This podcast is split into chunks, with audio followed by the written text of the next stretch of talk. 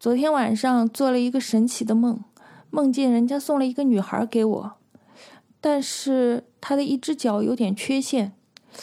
我欢喜的抱着，梦里还记得自己怀孕着呢。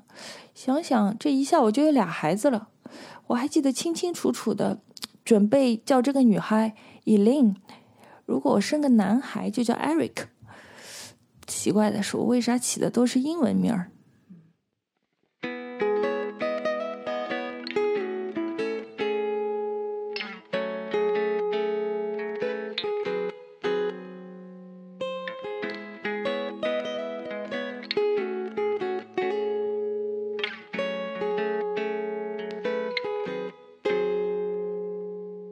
你好，欢迎收听故事 FM，我是艾哲，一个收集故事的人。在这里，我会用声音纪录片的形式，带你跨过田埂，穿过胡同，收集那些动人的真实故事。如果你想第一时间收听，可以在微信里搜索“故事 FM”，订阅关注。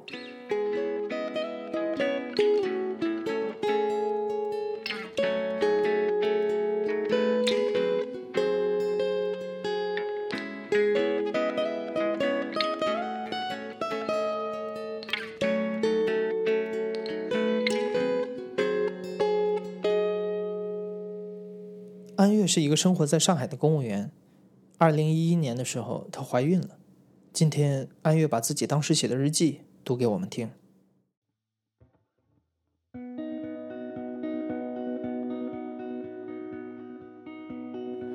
二零一一年六月二十六号，去长福医做早期畸形筛查，顺利通过，反应挺大的。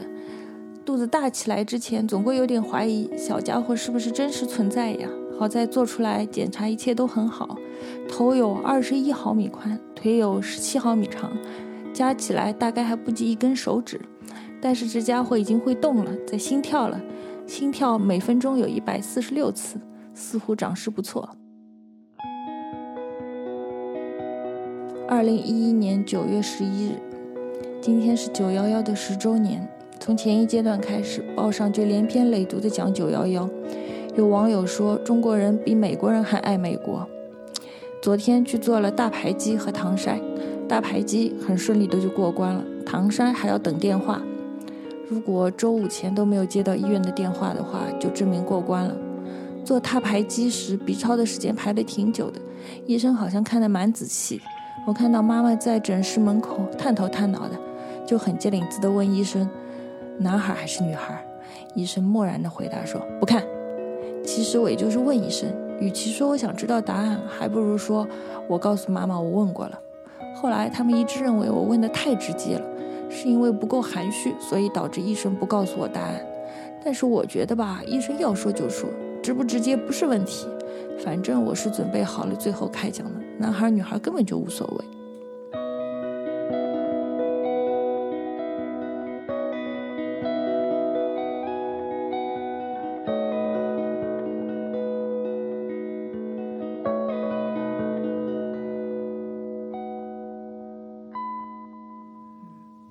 二零一一年十月十三日，昨天去做了二十八周的产检，原本应该挺快就能结束的，但是进门第一件任务测心跳就给刷了下来，说宝宝的心跳偏慢，不到一百二十次每分钟，测了几回都是这样，然后被要求做 B 超，B 超的医生看了半天，说其他一切都正常，就是心跳偏慢。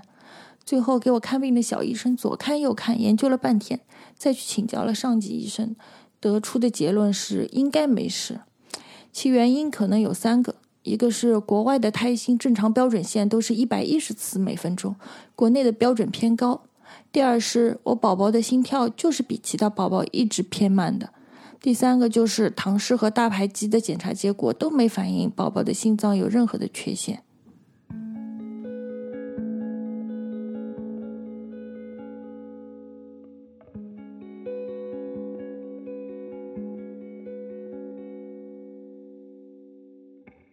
零一一年十一月八日，昨天晚上散步，又在想小人的名字。我说起个和心跳慢有关的名字吧，人家在名字里总放着些出生的季节啊、时辰啊，但是从生日里一忘记制，何必再安排在名字里呢？他爸说：“要不叫张飞，让他长得快一点；还是张曼。”我说：“我已经认识一个叫张曼了。”他说：“那么叫张小曼，要不小名叫曼曼。”我说：“那上海话怎么念啊？跟妹妹一样的呀。如果是个弟弟呢？弟弟也小名啊叫妹妹啊。”一会儿他又说：“那就叫张定吧，就是张定的意思。”过了一会儿，又想想，不行不行，北方话里面“定”就是屁股的意思，那不成张屁股了吗？起个名字怎么就那么难呢？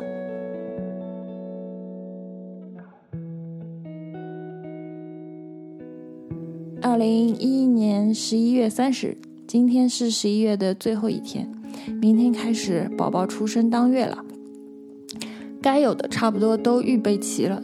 小床、衣服、奶瓶、尿布台，它们整整齐齐地收藏在屋子的各个角落，等待被启用的那一刻。宝宝的名字也决定了，就叫静一。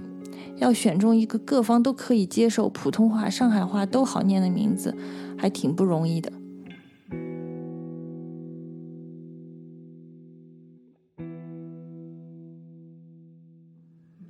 零一一年十二月十七日。嗯，静一出生半个多月了，嗯，今天才有勇气提笔做一些记录。这半个月对我的人生改变是史无前例的，也希望今后可以轻轻松松的对他说：“哎呀，你生出来的时候真是把我们吓死了。”这个月以来，我第一次认识了一种新的疾病，以前从来没有想过它会和自己有什么关联。它的学名叫做肥厚性心肌病。英文缩写是 HCM。十二月一日产检 B 超的时候说，胎儿的心脏壁比较厚。从那时起，这个病就开始走进了我的生活，并且将彻底的改变我的生活。这些天来，我不断的忆起自己做的那个梦，就是梦见人家送了一个女孩给我，孩子的一个脚有些缺陷，是一只玩具小熊的毛茸茸的脚。梦的最后，我想去公安局备个案。怕孩子是被拐以后送给我的，现在想来，这个梦是不是预示着我的孩子有一些先天性的疾病呢？我很怕失去这个孩子，只是梦到那里就结束了，也不知道后来怎么样了。怀孕的时候虽然只有九个多月，但是心理上却像始终都没有准备好一样。书上说，语言胎教就是要对孩子说话，我却始终不好意思说，我就是你的妈妈。对那个在肚子里面住着的完完整整的孩子，似乎总没有强烈的感觉。一直到十二月一日九点五十八分，他出生了。医生把孩子从我的肚子里面拎出来，活生生的放到我的面前，我还是不敢相信，他就是我生的，是我怀孕十个月一直和我在一起的那个人。我记得我还在手术台上，视力模糊，孩子被裹在一个小衣服里面，放在旁边，我望着他。看见他的小手似乎朝我招了招，我对医生说：“他动了。”医生笑了说：“当然会动了。”到现在为止，这就是我唯一一次看到静怡。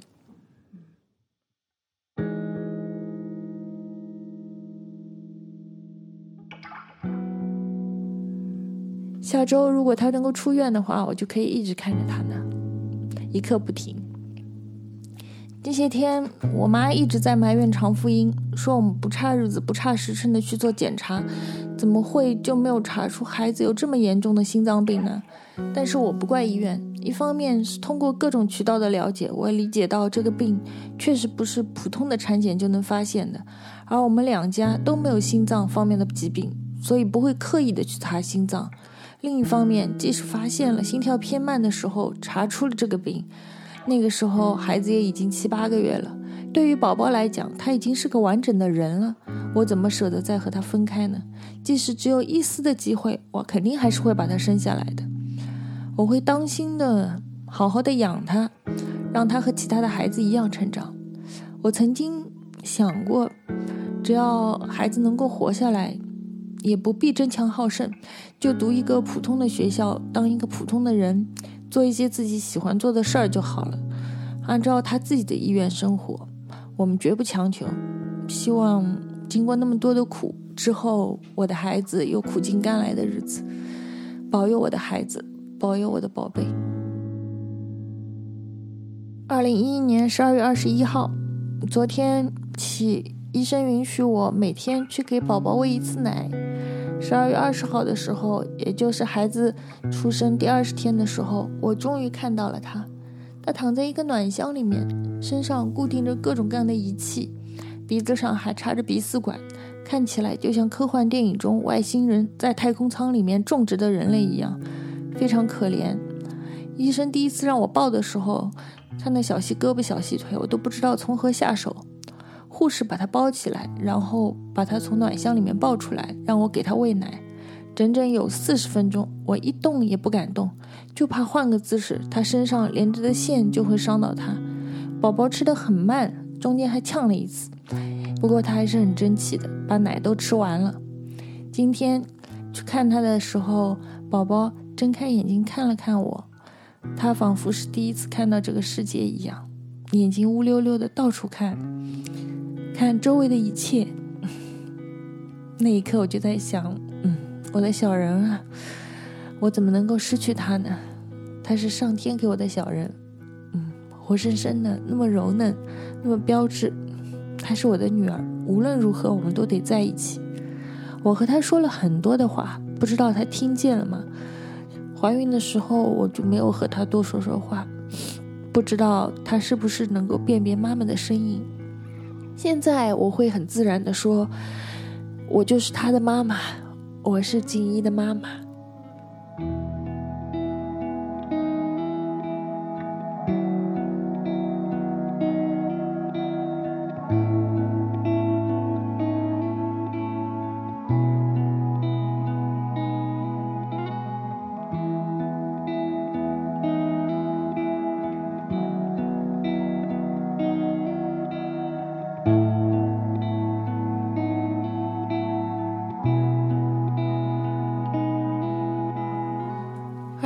年一月九日，十二月二十六号的时候，医院终于同意放行了。这正是我们一家人在这一段时间里面最开心的时候。大家坐立难安的等待着去医院接宝宝的那一刻。下午一点半办的手续，一点不到我们就到医院等着了。出生第二十六天，宝宝终于回家了。总体来看，宝宝的一切表现都还比较正常。天天看着他，几乎会忘记他的病。真希望从此以后他就能像别的孩子一样健康快乐的成长，明年这个时候也会到处的爬，咿咿呀呀的白白胖胖。二零一二年一月十三日，每天晚上七点到八点以后就是宝宝精神最好的时候，他会努力的昂着脖子观察房间里面的角角落落，好像哪里哪里都要记在心里一样。外婆说他是小精灵，所以叫他晶晶。这也和他名字里的“静”字是谐音。这么好的孩子，怎么会有医生说的那么可怕的心脏病呢？我有时真是天真的希望他的病是暂时的，是我孕期末没有被查出来的妊娠糖尿病的副产品，一切都是一场虚惊。二零一二年一月十五日下午，外婆说：“晶晶有点咳嗽。”哭的声音也不太对，像小猫叫一样，很轻很轻。为了安全起见，我们还是决定把他送到儿科医院去挂急诊。出院的时候，医生千叮咛万嘱咐说：“晶晶这样的情况不能够呼吸道感染，转成肺炎，影响心脏就麻烦了。”没想到一切来得那么快。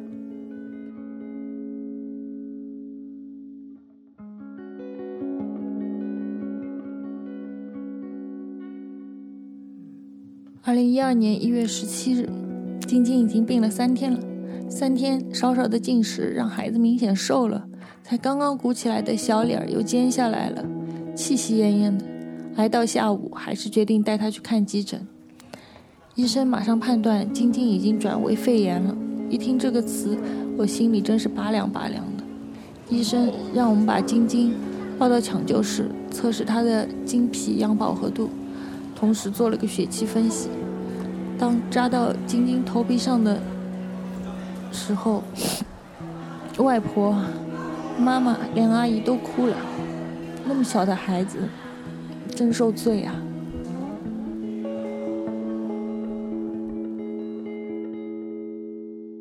二零一二年一月十八日，一大早，爸爸早饭也没吃，就匆匆出门呢，帮晶晶连续住院的事情。下午两点半的时候，爸爸过来说医院来电话了，通知三点钟的时候可以入院了。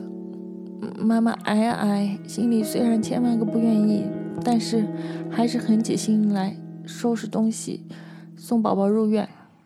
也许宝宝也是感觉到要离开家了。那天醒来的时候，他哭得特别伤心，特别伤心。我也知道他不想去医院，不想离开家，但是我们也没办法。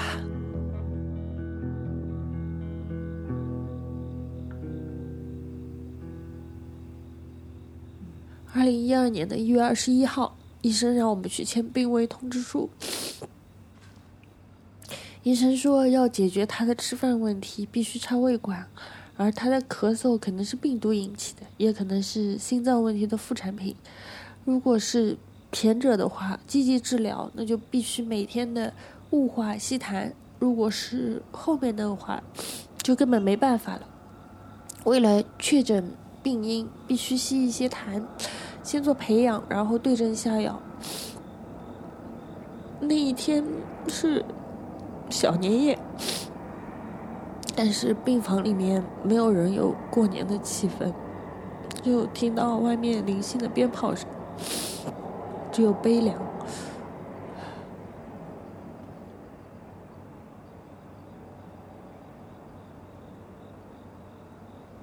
一二年的一月二十二日。这些天天亮的时候，我都会长舒一口气。天亮了，大家都醒了，好像威胁就会离我们远一点。那天在病房里面摆了一桌年夜饭，也给宝宝穿上了代表喜庆的红衣服。这是他出生以后第一个春节，我们把所有的饭菜都吃了一遍，然后挤奶给孩子吃，希望用这种方式也让他尝到年夜饭的味道。二零一二年一月二十五号，宝宝必须在一个头罩式的吸氧设备下才能够生存。我们隔着那个玻璃罩看着睡着的晶晶，她就像童话中吃了毒苹果的白雪公主，粉红的、柔嫩的、不可触摸。医生找我们谈话，要求把孩子转到重症监护去。但是我坚决没同意，我不希望我的孩子在那个地方。如果不能挽救他的生命，我的底线是绝不让他一个人。我不能让孩子认为爸爸妈妈不要他了。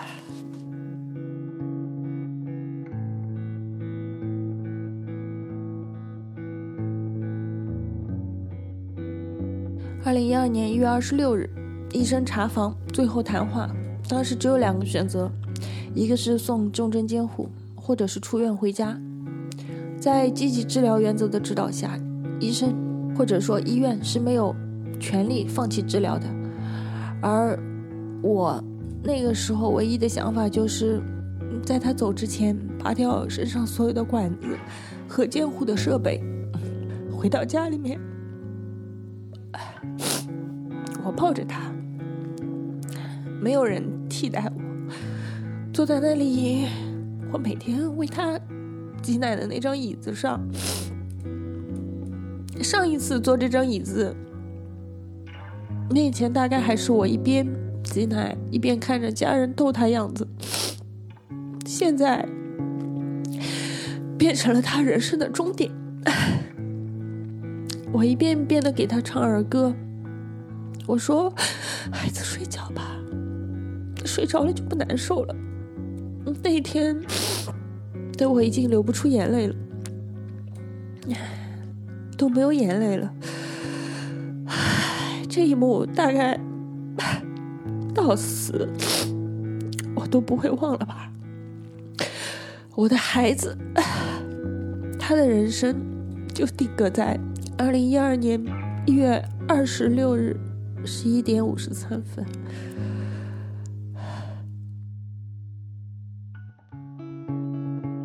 二零一二年一月二十七日，宝贝，太阳又升起来了，照的你也暖洋洋的吧？妈妈早上又挤奶了，这是你带来的奶。在你还没带走之前，我都给你存着。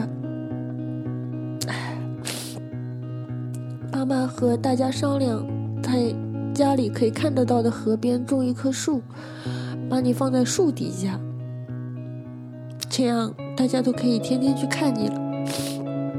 想你了也可以去说说话。我会用纯真的奶天天浇灌这棵树，等它一天天的长大。直到他能用自己的力量去吸收土壤的养分了。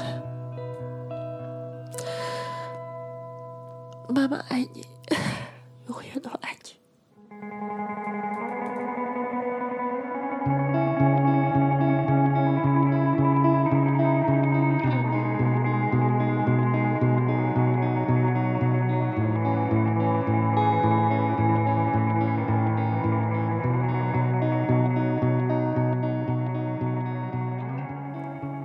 晶晶过世后，安月离婚了，家人怕她难过，也从来不提小晶晶的事儿。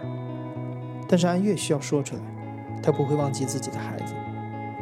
上周我跟安月联系的时候，她正在陪父母在外旅游。她告诉我现在一切都好，每天学书法、做瑜伽、练英语，希望将来出国旅游不需要翻译。这里是大象公会出品的播客节目故事 FM，我是艾哲。本期节目由我制作，声音编辑彭涵。本期故事的所有配乐都是由彭涵这次为安悦原创的，把它献给小晶晶。